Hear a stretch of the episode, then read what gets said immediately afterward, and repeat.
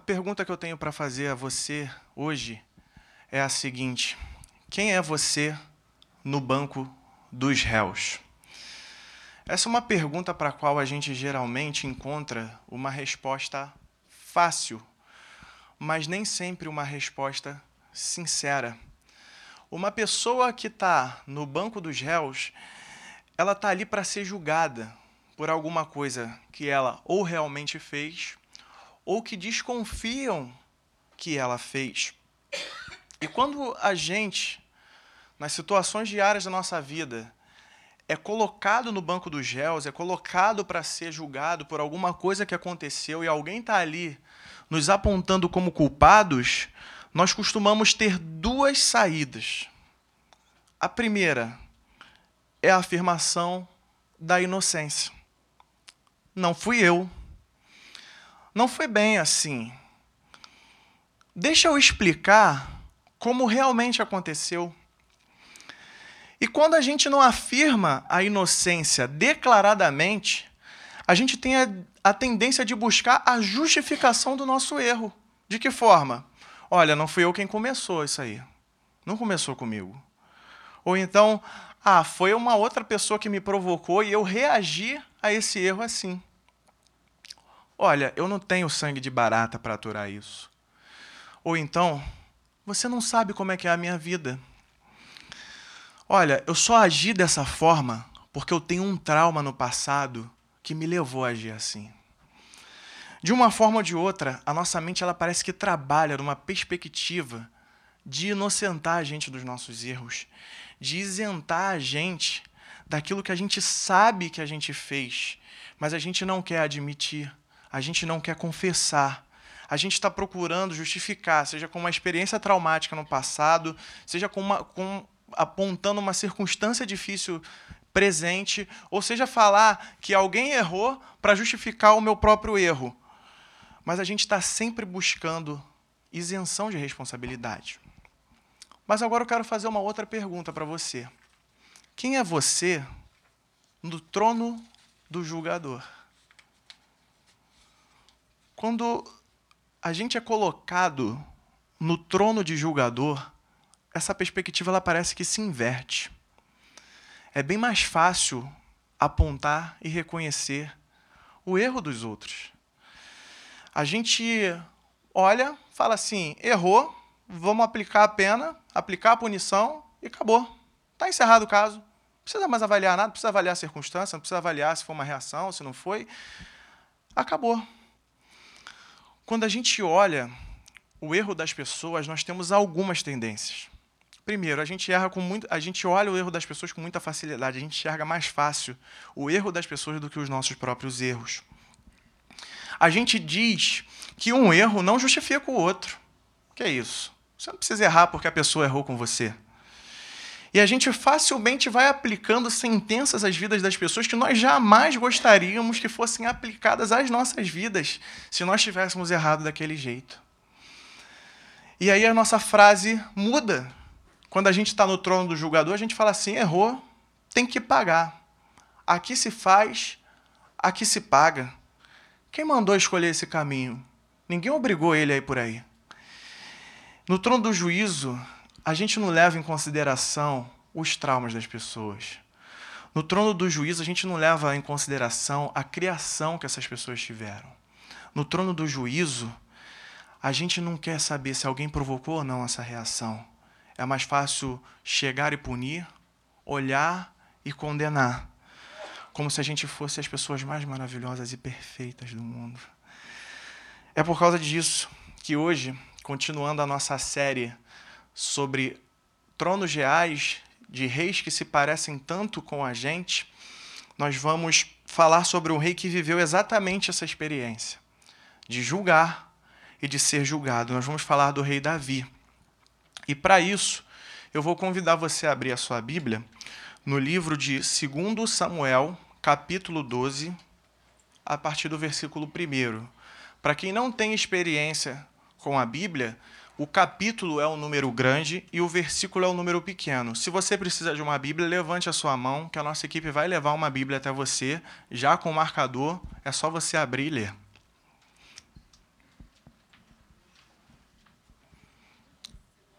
Segundo Samuel, capítulo 12, a partir do versículo 1. Para quem não está enturmado com a Bíblia, o capítulo é o número grande, o versículo é o número pequeno.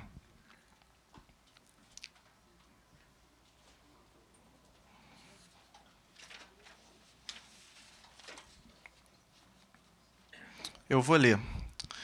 O Senhor enviou Natã a Davi. Quando ele chegou, disse a Davi: Numa cidade havia dois homens, um rico e outro pobre. O rico tinha rebanhos e manadas em grande número, mas o pobre não tinha coisa alguma, senão uma pequena cordeira, que comprara e criara. Ela crescera com ele e com seus filhos, comia da sua porção bebia do seu copo, dormia em seus braços e ele a considerava como filha. Certa vez, um viajante chegou à casa do rico, mas ele não quis pegar uma ovelha sua ou um boi seu para dar de comer ao viajante que o visitava. Assim, tomou a cordeira do pobre e a preparou para o seu hóspede. Então Davi se enfureceu por causa daquele homem e disse a Natã: Assim como o Senhor vive, o homem que fez isso deve ser morto. Ele deverá restituir quatro vezes o preço da cordeira, porque agiu sem compaixão. Então Natan disse a Davi: Esse homem és tu. Assim diz o Senhor, Deus de Israel: Eu te ungi rei sobre Israel, te livrei da mão de Saul, te dei a casa e as mulheres de teu senhor, também te dei a nação de Israel e de Judá. E se isso fosse pouco, te acrescentaria outro tanto. Porque desprezaste a palavra do Senhor, fazendo mal aos seus olhos. Tu mataste a espada, Urias o Eteu, e o tomaste para ti a sua mulher. Sim, tu o mataste com a espada dos Amonitas. Agora, a espada jamais se afastará da tua família, porque me desprezaste e tomaste para ti a mulher de Urias o Eteu.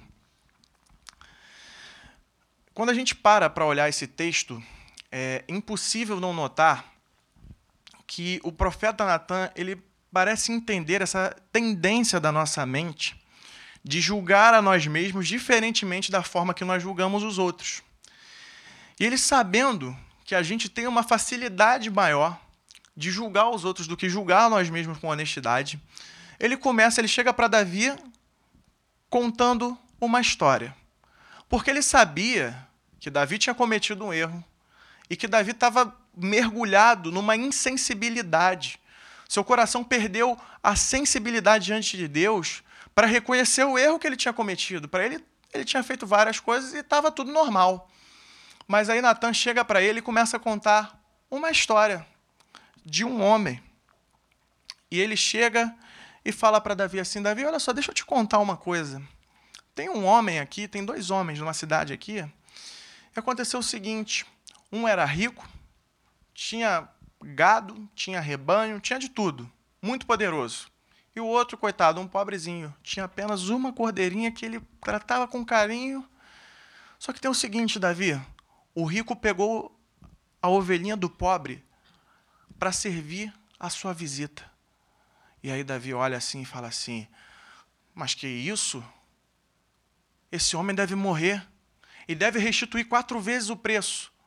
E aí Natan fala para ele assim: Davi, esse homem é você. O texto ele vai falar o seguinte: que Davi se enfureceu por causa daquele homem. E Davi disse que aquele homem deveria ser morto e restituir quatro vezes o preço. Por quê? Porque aquele homem agiu sem compaixão. Davi aqui ele está no trono do julgador. Davi sendo o rei, ele era o juiz de última instância no povo de Israel. Ele era responsável por julgar mesmo, como um juiz, os casos mais complexos da história do povo de Israel. E aqui nessa história narrada por Natã, Davi prontamente começa a julgar o homem que havia tomado a força a cordeira do outro no ato de puro egoísmo tendo em vista que ele era possuidor de gado e rebanho, mas tomou a cordeirinha do outro para satisfazer aquele viajante que visitava. A reação de Davi é de fúria, ele fica irado, ele fica com raiva, ele fica indignado com a ação daquele homem rico, que tendo tanta coisa para oferecer ao visitante, ao viajante, não poupou a pouca propriedade do pobre, que era aquela única cordeirinha. E sendo essa cordeirinha única, há um entendimento aqui de que ela talvez fosse naquela época um animal de estimação daquele pobre homem. Conforme a gente vê no texto, ele tem todo um afeto, ele tem todo um carinho. Ele fala que ela bebe da própria bebida dele, que ela deita na sua cama. Mas Davi fica indignado com essa falta de compaixão. E ele fala assim: coitado daquele animalzinho arrancado à força. E Davi vai além e fala assim: não, eu acho o seguinte: ele não deve só restituir o que ele roubou. Esse cara tem que morrer tem que aplicar a pena de morte, tem que aplicar a pena capital. Ele não pode ficar vivendo depois desse coisa horrível que ele fez. E o, e o que ocorre aqui é que Natan, ele não está contando uma história verídica para Davi. Ele está falando por parábola. Ele está usando uma metáfora, ele está usando uma ilustração. E aí, quando Davi julga o homem da ilustração, Natan fala assim: Olha, esse homem que eu estou ilustrando aqui é você. Quando eu olho essa realidade e trago para os nossos dias, eu vejo algo muito próximo disso. A gente tem uma dificuldade gigante de enxergar os nossos próprios erros. Nós falhamos constantemente, mas às vezes o nosso coração ele fica mergulhado na insensibilidade dos erros que cometemos. A gente parece não ter consciência da real gravidade dos nossos pecados. A gente parece não ter consciência de como os nossos erros afetam a vida das pessoas negativamente. E engraçado que, assim como Davi, quando a gente olha o erro de uma outra pessoa, a gente é rápido para julgar, a gente é rápido para apontar, a gente é rápido para identificar e já emitir uma sentença. A gente nem pensa, é automático. O pecado dos outros, ele gera indignação na gente ele gera essa coisa raivosa no nosso coração. Como pode pecar dessa forma? E aí, é, quando a gente vê os outros pecando, a gente se torna senhores da justiça. E aí a gente fala que a coisa mais horrível aconteceu, principalmente se o erro da pessoa for cometido contra a gente. E aí a gente faz igualzinho a Davi. A gente olha para as pessoas e afirma: nossa, que falta de amor. Como pode fazer uma coisa dessas? Como pode olhar para um ser humano, para um semelhante e não ter misericórdia? Olha, esse aí não tem Jesus no coração. Para fazer uma coisa dessa, não tem Jesus no coração. Essa pessoa ainda diz que é crente? Não é possível. Que pessoa malvada. Isso é um desalmado, uma pessoa que não tem coração. Uma coisa muito comum nos nossos dias para ilustrar esse tipo de reação é uma questão que gera muita polêmica na internet, que é os partidos são os políticos que são julgados por corrupção. O político do partido que eu gosto, ele é sempre injustiçado pela justiça quando ele é condenado. Mas o político do partido que eu não gosto, foi feita a justiça. Ainda bem que foi feita a justiça. Não importa se é do lado A ou do lado B, mas tem acontecido essa visão. Outra coisa que é bem corriqueira nos nossos dias é quando um parente nosso, alguma pessoa que nós amamos muito, um amigo muito íntimo, ele se deixa levar por um caminho errado. E ele nunca é o influenciador. Foram sempre as mais amizades que levaram o pobre coitado para aquele caminho. Ele nunca é o responsável por seguir o próprio caminho, não. Foram as mais amizades foi a má convivência dele, foi o vizinho, foi o amigo de infância que um dia chamou ele para ir no lugar e por isso a vida dele tomou aquele rumo. A gente tem a tendência de ter empatia com as vítimas, mas a gente nunca se coloca no lugar de quem faz vítimas, porque a gente acredita que a gente não faz vítimas. E é doído olhar para dentro da gente e reconhecer que a gente faz vítimas. E como que a gente faz vítima? Não necessariamente com assassinato, não necessariamente com adultério, Mas e aquela frase impensada que você falou e magoou alguém? E aquela sua omissão diante de um problema que era responsabilidade sua controlar e resolver, mas que você preferiu não se comprometer? Lavou as suas mãos diante do problema e a coisa virou um problemão. Diante dos nossos próprios erros, o nosso coração ele fica insensível. Os nossos olhos parecem não enxergar. Davi reagiu dessa forma com aquele suposto homem rico que estava na parábola de Natã, até que o profeta chegasse para ele e dissesse: Esse homem és tu. E aí Davi é retirado do trono do julgador e ele é colocado no banco dos réus. E aí a coisa muda de figura. Porque Natan ele começa a esclarecer para Davi o que estava por trás daquela história que ele tinha acabado de ouvir. Quem era quem naquela história? Quais eram os reais personagens daquela, daquela parábola, daquela ilustração? E finalmente aqui Natan esclarece a Davi que ele era o homem rico e poderoso, porque Davi, na final, era o rei de Israel ninguém menos que o rei de Israel. Que ele, apesar de estar vivendo no pecado da poligamia, ele tinha várias mulheres para se deitar, ou seja, ele tinha várias cordeiras no seu rebanho, é isso que a parábola quer dizer. Mas ele vai e toma posse da cordeira, ou seja, da mulher do pobre soldado Urias. E aí deixa eu contar para vocês a história que aconteceu para que Natan viesse a denunciar o pecado de Davi. Era costume, se você for voltar no capítulo 11 do livro de Samuel que a gente acabou de ler, do segundo livro de Samuel que a gente acabou de ler, vai falar o seguinte, que era costume dos reis, naquele período, sair para a guerra. E Davi não foi para a guerra. E quando Davi, por não ter ido à guerra, Davi está um dia no seu palácio e ele começa a passear pelo, pelo terraço do palácio.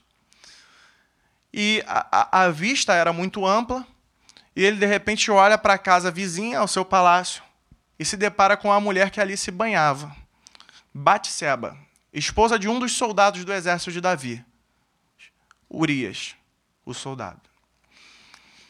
E aí Davi, ele olha, cobiça essa mulher, e ele faz com que alguém leve essa mulher até o seu palácio. E ali ambos adulteram juntos. Só que aí depois Davi descobre que ela engravidou nessa relação. E aí, como é que ele vai fazer? Como é que as pessoas vão ficar sabendo que o rei pegou a mulher do soldado e engravidou ela? Então, o que, que Davi faz? Ele manda chamar Urias no palácio, o esposo de Batseba. E ele fala assim: Olha, eu sugiro que você está você tá muito cansado dessa guerra. Sugiro que você vá descansar. Vá na sua casa, se deite com a sua mulher. Praticamente está dizendo assim: ó, vai lá, o filho é meu, mas assume como se fosse seu. E aí Urias chega e fala assim: Meu rei, os soldados estão todos à porta do palácio. Há tempos que eles não vão para casa. Não sou eu que vou agora me deitar com a minha mulher. Eu juro pelo teu nome que eu jamais faria isso. E aí Davi tenta de todas as formas convencer Urias a fazer isso. Mas Urias não vai se deitar com a sua mulher. E aí o que, que Davi faz? Davi pega o comandante dos seus exércitos, Joabe, e manda uma cartinha para ele assim: Joabe, bota Urias no ponto em que a guerra está mais crítica, para que ele vá lá e morra. E aí Joabe vai lá, dá essa ordem a Urias, Urias, como um bom soldado, obedece e morre na guerra. E depois o que, que Davi faz? Chama a mulher para ser sua mulher e morar no seu palácio.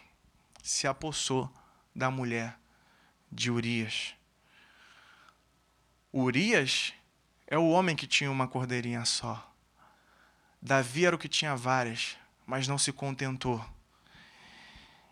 E esse Davi aqui, ele é denunciado por Deus quando Deus fala assim. Por que, quando Natan fala, né, por causa por meio de Deus, aliás, quando Deus fala através de Natan para Davi, por que desprezaste a palavra do Senhor, fazendo mal aos seus olhos? Davi desprezou ignorou, desdenhou da, da palavra de Deus. Ele mata Urias, ele adultera, ele mente, ele cobiça a mulher do próximo, ele rouba a mulher do próximo, ele faz aquilo que é mal diante de Deus. E o julgamento que o profeta Natan faz a Davi é um julgamento dado por Deus. É um julgamento justo. É um julgamento que avalia todas as circunstâncias, porque ele fala: Olha, Davi, eu conheço a tua situação. Não vem justificar para mim, não, porque eu sei. Eu te ungi rei. Você está vivendo nessa poligamia aí que está errada, mas você tem várias mulheres. Você tem um reino debaixo das suas mãos. Eu te dei riquezas. Você não tinha necessidade de cometer esse pecado. Então eu te digo mais. Se você me pedisse algo mais, eu te daria. Era só você pedir. Mas você não fez isso. Davi, eu sei, eu sei que você não tinha motivo para fazer uma coisa horrorosa dessas. E como isso se aplica para nós? Quando a gente é colocado no banco dos réus, ainda que a gente tem que se defender, ainda que a gente tente de toda forma tampar os olhos para não ver os nossos erros, ainda que a gente tente de várias e várias formas nos inocentar, ainda que a gente tente justificar o mal que a gente pratique com outro erro que foi cometido ou com as circunstâncias da nossa vida, a gente aprende aqui que, primeiramente, quando a gente está no banco dos réus, o julgamento não cabe a nós o julgamento foge da nossa mão. Nós não somos isentos, sinceros e muito menos justos o suficiente para julgar a nós mesmos com justiça pelos erros que a gente comete. O julgamento que Davi encarou, falado pelo profeta, veio da parte de Deus. O versículo 1 diz o seguinte: O Senhor enviou Natã a Davi então Deus ali revelou a Davi o seu erro. Ali Deus falou com Davi sobre os seus pecados através da boca do profeta. E mostrou quantos mandamentos ele tinha descumprido diante de Deus sem necessidade de fazer isso. E quando a gente para para ler a Bíblia e ver todo o comportamento que Deus exige de nós, requer de nós, quando a gente para para ver os mandamentos de Deus, os ensinamentos que Deus dá para que a gente viva uma, uma vida que agrade a Ele, que seja boa aos olhos dele, a gente vai ver que começa a ficar muito difícil. Começa a ser impossível. A gente para para ver tudo que a Bíblia exige para que a gente tenha uma vida de plena comunhão com Deus. E a gente vai ver que a gente está diária e constantemente falhando a gente está diariamente transgredindo a lei de Deus. Nós vamos começar a notar que, apesar da insensibilidade do nosso coração, a gente, de fato, a gente erra igual Davi. A gente desdenha, a gente menospreza, a gente despreza a palavra de Deus muitas vezes através do nosso comportamento. E a sentença para nós, da parte de Deus, é uma só: condenação. Nós somos condenados quando isso acontece. E sabendo que Deus é justo, santo e é eterno, essa condenação ela nos leva a passar uma eternidade de, uma eternidade separados de Deus, distantes de Deus, afastados de Deus. E se de fato essa é a sentença, e nenhum de nós tem condições de escapar da condenação pelo nosso próprio esforço, igual Davi, a nossa esperança se esvai. A gente perde esperança de vida. A gente perde esperança de vida eterna. Só que o versículo 13 desse mesmo capítulo ele vai dizer o seguinte: Então Davi disse a Natã: pequei contra o Senhor. E Natan respondeu a Davi: O Senhor perdoou o teu pecado, por isso não morrerás. Davi, depois de ser denunciado pelo profeta, ele poderia começar a argumentar uma defesa. Ele poderia começar a tentar justificar tudo aquilo que ele tinha feito. Mas diante da sentença proferida por Deus, através do profeta, estava claro que não havia justificativa para ele agir daquela forma. E diante da denúncia do profeta, ele vai e chega à seguinte conclusão: É, culpa é minha. Pequei contra o Senhor. Davi reconhece o seu pecado, a gravidade do que ele tinha feito. E fica claro o quanto ele reconhece a gravidade do seu erro quando a gente vai para o Salmo 51, olhar a oração que ele dirige a Deus em arrependimento por esse pecado. No Salmo 51, Davi diz assim: Ó Deus, compadece-te de mim segundo o teu amor. Apaga as minhas transgressões pela tua misericórdia. Lava-me completamente da minha iniquidade e purifica-me do meu pecado, pois eu reconheço as minhas transgressões e o meu pecado está sempre diante de mim. Pequei contra ti e contra ti somente, e fiz o que é mal diante dos teus olhos. Por isso a tua sentença é justa e o teu julgamento puro. Eu nasci em iniquidade e em pecado a minha mãe me concebeu. E o profeta afirma para ele, em resposta do seu quebrantamento pelo pecado, também o Senhor te perdoou. A gente tem algumas opções quando o nosso pecado é denunciado e exposto diante da nossa face. A gente pode fingir que ele nunca aconteceu. A gente pode procurar justificar o erro que a gente cometeu, mas a gente também pode reconhecer que o pecado é nosso. Porque nós somos pecadores, nós nascemos pecadores, a nossa natureza, ela tende a pecar. E que não há nada que justifica ou que dá condições para que a gente continue pecando ou para os erros que a gente cometeu no passado. E quando a gente se arrepende, sinceramente diante de Deus, a gente reconhece, igual Davi, que só Deus pode nos purificar do nosso pecado. A esperança para nós, para mim, para você, não reside na nossa capacidade de acertar.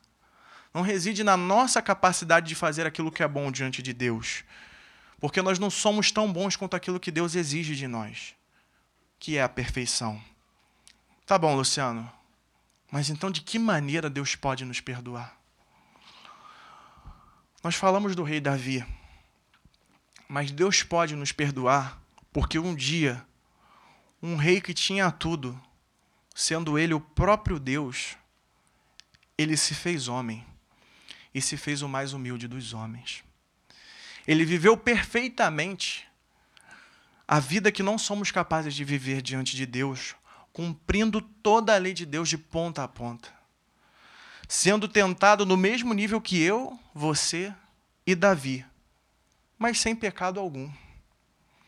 Este homem, Jesus Cristo, ele tomou o nosso pecado numa cruz. E a sentença de morte eterna que era destinada a mim, a você, ao rei Davi, ela foi depositada sobre ele. E aí ele morre a nossa morte. Ele ressuscita, vencendo a morte que era destinada para nós. E ele ascende aos céus, para que todos aqueles que depositassem nele a sua fé pudessem ser salvos do seu pecado e viver uma vida eterna e abundante com Deus. Para concluir, a gente aprende, assim, a não mais olhar para os pecados das pessoas como se fossem mais graves do que os nossos. A gente aprende a não olhar para as pessoas como se nós fôssemos melhores do que elas. Mas a gente passa a ter a compreensão de que nós somos todos igualmente pecadores. E todos ofendemos a santidade de Deus com os nossos erros, com as nossas falhas e com os nossos pecados. Nós ofendemos também as pessoas ao nosso redor. Nós magoamos pessoas ainda que seja sem querer. A gente aprende a não ficar justificando erros, a não se isentar das nossas responsabilidades diante daquilo que a gente fez, a não fingir que nós não temos pecado ou que não falhamos em determinadas circunstâncias. A gente aprende, na verdade, é que nós temos convicção de que o nosso Deus é capaz de perdoar os nossos pecados. Unicamente porque Jesus na cruz assumiu a culpa por cada um deles e pagou o preço para que nós pudéssemos ter vida eterna e abundante nele. Não para que a gente fique pecando mais, mas para que a gente se arrependa sinceramente dos pecados já cometidos e passe a buscar a perfeição, a semelhança daquele que nos aperfeiçoa, que é o próprio Jesus.